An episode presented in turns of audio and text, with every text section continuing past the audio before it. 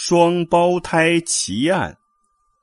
出生于德国卡塞尔市的弗雷德与哈雷德是一对孪生兄弟。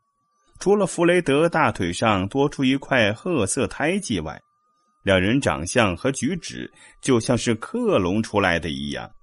高中毕业后，哥俩加盟了汉丽莎长途货运公司，轮换着开车运货，日子过得还算平稳。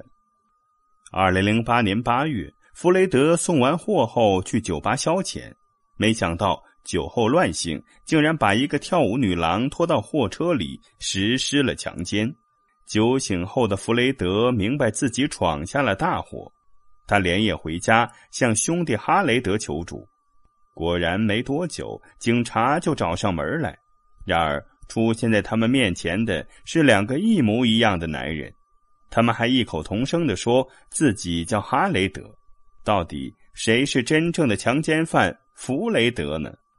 然而，令人没有想到的是，一项神通广大的 DNA 检测在这对孪生兄弟面前却失了灵。原来，弗雷德和哈雷德竟然是一对同卵双胞胎，不仅性别与相貌相同，而且所有遗传基因都相同，甚至。狡猾的弗雷德还去医院去掉了自己腿上的胎记，这桩本无任何悬念的强奸案被无限期的搁置起来，因为法律讲求公平，法官不能让没有犯过罪的哈雷德无辜受审。二零一一年四月末，连续的降雨使一处山体发生滑坡，在通往米尔多夫市公路旁的山上。一个深埋于地下的大木箱露了出来，里面竟然装着一具已经腐烂的尸体。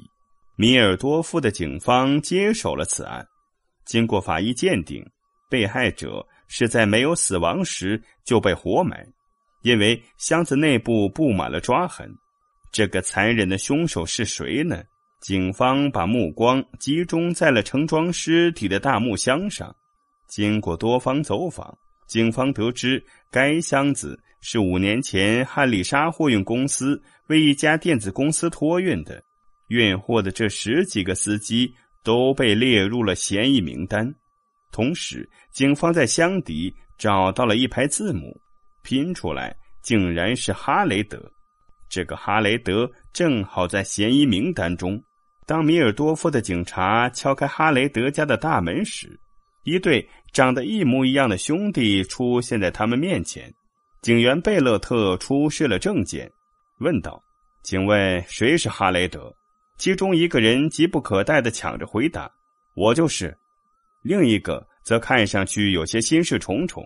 他犹豫了片刻，说：“是的，他是，我是弗雷德。”就在这个自称哈雷德的家伙奇怪兄弟为什么更改游戏规则之际。一副手铐靠在了他的手腕上，惊异之中，他听到面前的警官说：“警方现在怀疑你于五年前在米尔多夫意图杀死一名男子，并将他活埋于附近的山上。”贾哈雷德用不敢置信的眼神狠狠地瞪着曾与他生死与共的兄弟，而贾弗雷德则目光闪烁，心虚地低下了头。案件被移送到最高法院。由法官马丁继续审理。马丁敲了敲法锤，说：“现在给你们一星期来证明自己的身份，否则就按贝勒特警官首次询问的结果为准进行宣判。”其实他心里很清楚，那个主动承认自己是弗雷德的家伙才是真正的杀人犯哈雷德，因为他对杀人罪行心知肚明。一见到是米尔多夫的警官找上门来。就知道罪行败露了，所以才转而承认自己是弗雷德，想借此减轻惩罚。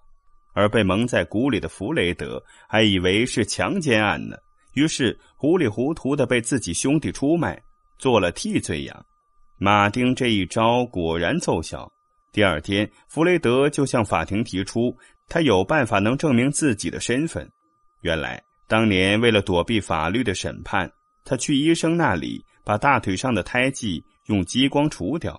虽然哈雷德也知道此事，但并不清楚是哪家医院和医生。就这样，悬案终于尘埃落定了，兄弟二人各自受到了应有的惩罚。